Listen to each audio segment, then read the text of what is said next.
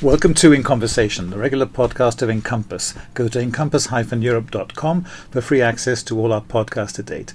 This is Paul Adamson. I'm in conversation with Catherine Barnard. Catherine Barnard is Professor of EU Law and Employment Law at Trinity College, Cambridge. We're here, Catherine, and thank you for doing this, to talk about the phase two of the so-called Brexit discussions.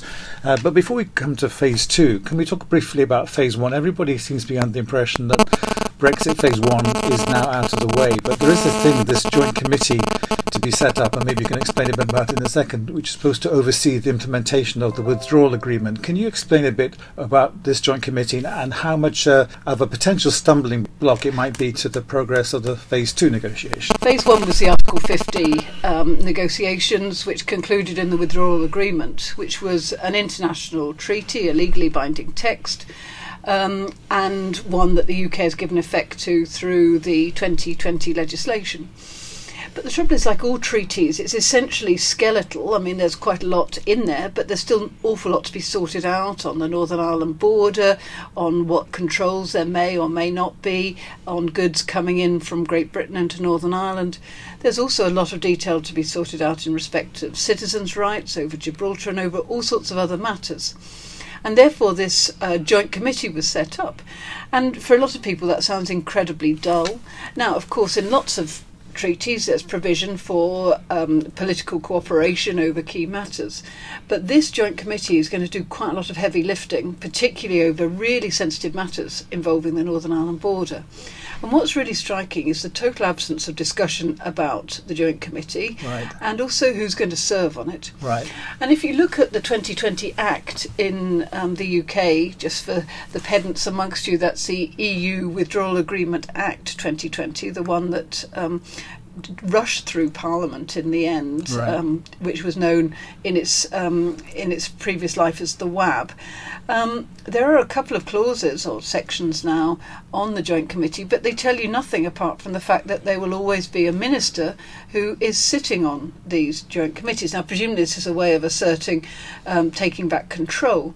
But the reality is, a lot of these meetings will be highly technical, not very exciting, and I imagine that quite a lot of ministers will re- regret ever having agreed to this section that requires them to preside over every committee. So, as and when this joint committee is set up and running, it'll be in operation alongside the negotiations on phase two, in effect. Absolutely. And remember, not only is there that going on, but there's also going to be negotiations over trade arrangements with Japan, Australia, New Zealand, US, and of course the EU. Um, Canada said they won't roll over their existing trade deals, so there'll be negotiations there. So it's going to take up a huge amount of government time, bandwidth, to right. use the jargon, while also trying to deliver their really quite ambitious domestic agenda. It's always been odd because Article 50 um, has tried to divorce the divorce from the future trade negotiations. And um, what you see in the text of Article 50 was it's about the divorce, but with an eye to the future. And of course, the Northern Ireland Protocol, sorting out what's going to happen about the Northern Ireland border, is really actually more than an eye to a future. It is the future um, because it's that which will apply in the event of a no trade deal Brexit at the end of this year. And so there's always been this rather uncomfortable um, marriage, if we can carry on in that, um, uh, using those sorts of um, or metaphors, that what you're seeing is um, the problems of Article 50, which is that it's focused entirely on the divorce, and the EU very strategically focused on the fact that Article 50 was about the divorce and not about the future, thus preventing the UK using money how much we owe the EU as leverage right. to get a better deal on the future trade negotiations. So it was genius on the part of the EU and more or less supported by the text of um, Article 50. Um, but it shows that the EU could be flexible about the divorce future relationship divide um, when it came to the Northern Ireland border because they put the Northern Ireland Protocol in the Article 50 text, but it's really about the future. Right. Well, the, the, the formal start of phase two is, is about what two three weeks away from us now. But there's already been quite a lot uh, amount of, of posturing, should we say, by the British government and to a certain extent the EU authorities as well. Is that basically uh, early signs that, to, be p- expected when two sides are just trying to set out their stall in rather extreme terms? But at the same time, you could argue that it doesn't terribly augur terribly well for the conduct, not just the content, but the tone and conduct of the negotiations going forward. I think that's right. I mean, I think it's in any negotiation, if I'm trying to sell you my car or my house, you know, I'm going to be pretty tough and you're going to be pretty tough. And, um, and eventually we come together if there is sufficient mutual interest in you buying my house or my car. The problem is that there are very low levels of trust on both sides. And ultimately, um, Why, any- why do you say that? Well, it's partly because of the, the language that's being used. It's partly because the EU is determined to get particularly level playing field conditions into the um, future trade deal. And just to be clear, when I'm talking about level playing field, I mean um, that the EU wants the UK to continue complying with EU rules on labour standards, on environment, on consumer protection, and crucially, state aids. And the EU say this is absolutely an essential precondition to any trade deal because what they don't want is the UK, which is still a big beast in European terms, it is still the sixth largest economy in the world. It doesn't want a big beast sitting on its on its um, western flank undercutting EU standards. So the EU is very worried about that.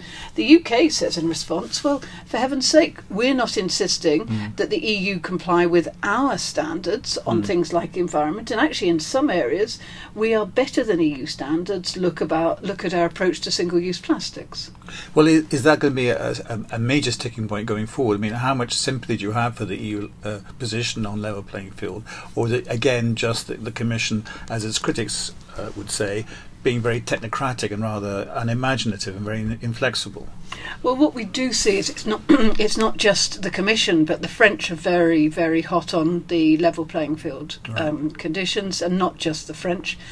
And indeed, it may be so serious that it may eventually lead to the breakdown in the negotiations. Well, certainly the withdrawal agreement is very clear that um, a request has got to be made. Both sides have got to agree. It's got to be done by the end of June, and the extension can be to the transition period can be for one or two years. Now, uh, Boris Johnson made a manifesto commitment that he wouldn't ask for an extension to the transition period, and also it's now enshrined in legislation. However, there is um, this is more binding than or less binding than would first appear because with Boris Johnson having such a large majority in the um, Commons, if he wants to change his mind, he can whip um, an amending piece of legislation through. Indeed, it probably could done, be done by secondary instrument. So it would that is not in itself an insuperable obstacle. Oh.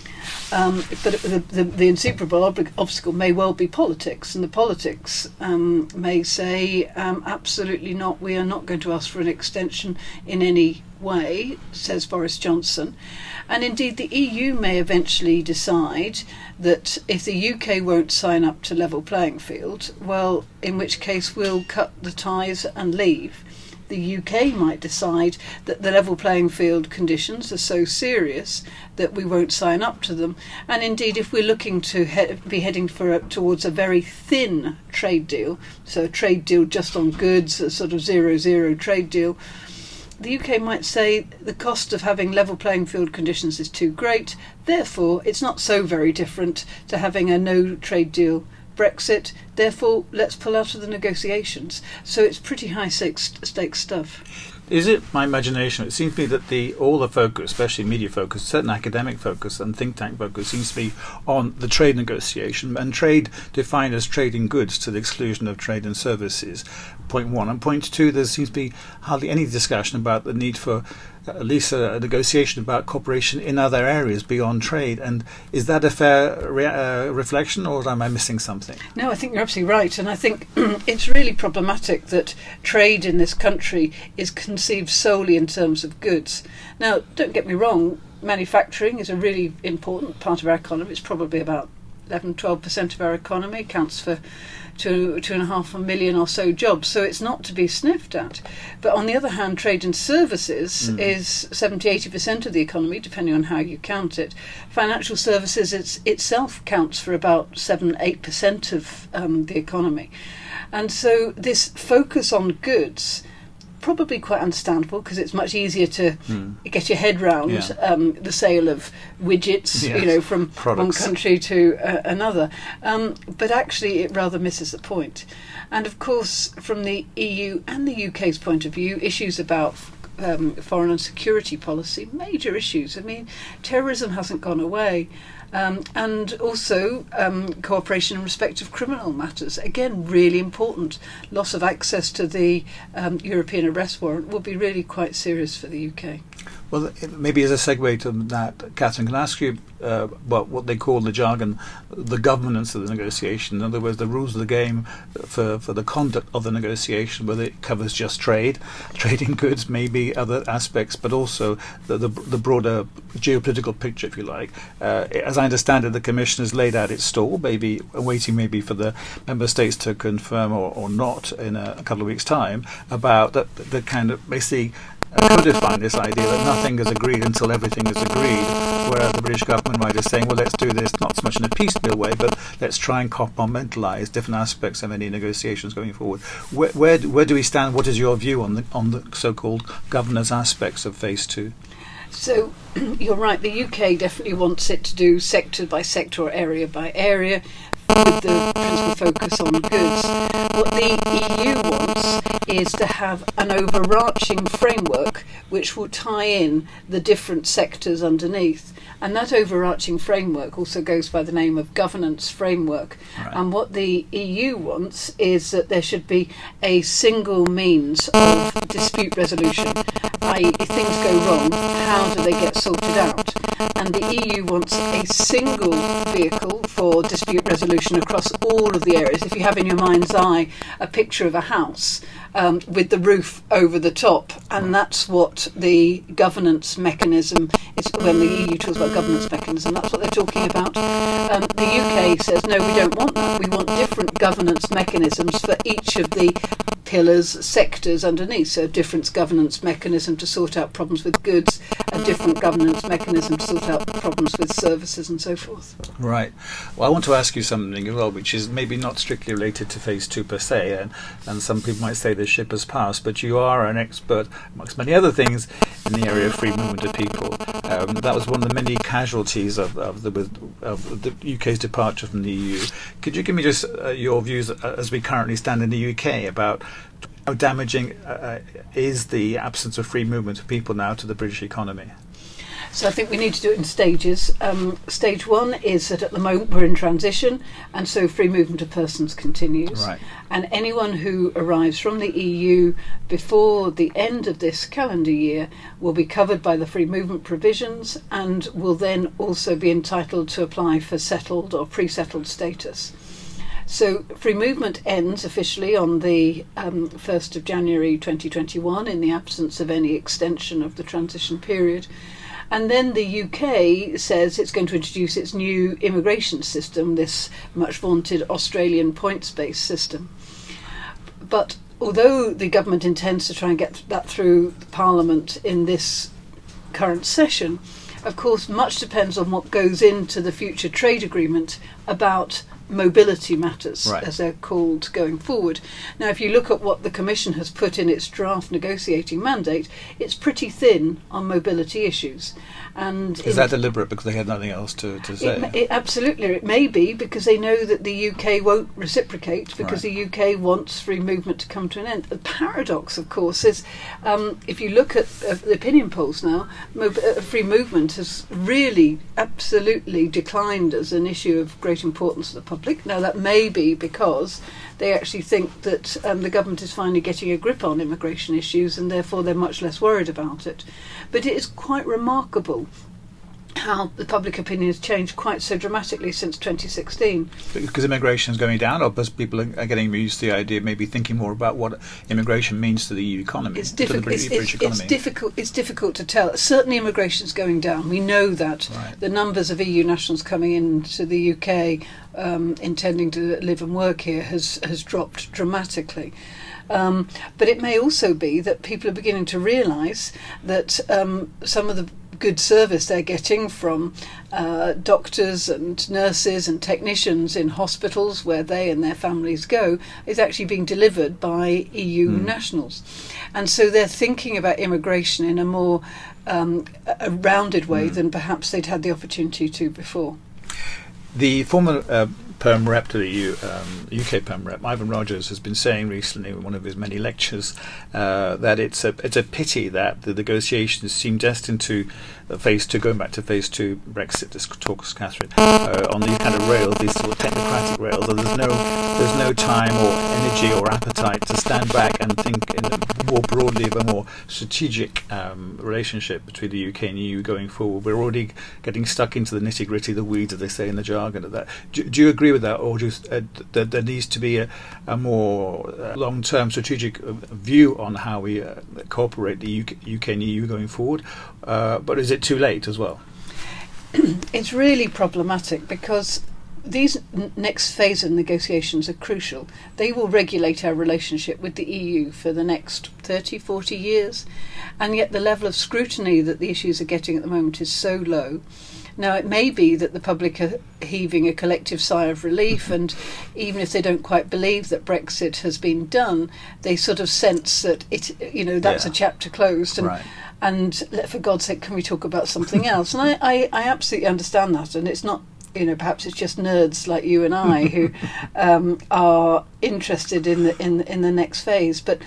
There is, I think, there is a failure to think strategically, both on the UK side and on the EU side, because what the EU has done, and they've been incredibly effective um, in doing this since the beginning, is to take a highly technocratic approach. That's what the EU is good at. right. What the EU has n- really shown great resistance in doing is taking a step back and saying, well, look, there are a number of awkward squad states who will never sign up to the Euro, um, uh, Eurozone project. How are we going to manage Hmm. our relationship with those states? Now, there's, of course, the UK, which is out, but there are other states which are sort of somewhat mentally. Not, out not in the eurozone. And not in the eurozone, and Right. also not that engaged. Right. You know, we're looking at perhaps Denmark, Sweden, Mm-hmm. and then of course you've got Poland and Hungary, which are essentially. Um, with their attitudes to the rule of law, beginning to undermine the EU from within, and so the t- the need for strategic thinking about how to manage this rather disparate range of states, not to mention Norway, Liechtenstein, Iceland, and Switzerland, which ha- already have their own um, relationships um, with the EU, means that actually we're going into a very technocratic set of negotiations um, without actually having a, a broader roadmap. And it's too late to, to, to change course. I think it's it is too late at the moment because you know, the deadline is is is is um, approaching fast. There isn't time for deep thinking. Um, it's you know all hands to the pump to um, just keep the, the ship afloat rather than try to work out whether we should be going for a rowing boat or whether we should actually be going for something slightly more elaborate. maybe a galleon. Um, but a final question then, Catherine. Uh, I know you're not a soothsayer, you're a professor. But Some people say they're not the same thing. both. But, but where do you think we'll we'll be at the UK and EU 27 at the end of this year, December 2020? What will, what will we be talking about? Where, where will the uh, negotiations uh, ended up at? there will be some sort of deal. It might be at the 11th hour, but remember it can't be at the 11th hour, 59th minute as it was with the Article 50 agreement because it may well need to be ratified by um, not just the EU but a number of, uh, all 27 member states and a number of regional parliaments as well. Um, the thinner the trade deal, the less likely that is to happen. But of course, that doesn't resolve a lot of the ongoing problems because the, the, the geography and the geopolitics of it all is that we are sitting mm. 26 miles um, from France, you know, and the idea that we can somehow magically transform ourselves into Canada is really for the birds because, you know, Canada is whatever, 6,000 miles away. So there will be ongoing relationship and ongoing negotiations, and a bit like the Swiss, who have right. in a sort of perpetual and rather grumpy dialogue with the EU. The EU's grumpy with Switzerland because Switzerland has got what the EU sees as a very good deal, but cumbersome with 120 bilateral agreements and Switzerland are grumpy with the EU because uh, Switzerland see the EU trying to come up with this single governance mechanism, this overarching roof, which the Swiss don't like, and so it's a it's a a grumpy relationship, and I fear that that's where we'll be at in the start of 2021. So there'll be some kind of conclusion by the end of the year, but it'll carry on uh, under regular re- so-called review processes for forever. That's the risk. Right. Well, we have to leave it there. Catherine Barnard, thank you very much for your time. Thank you for your time.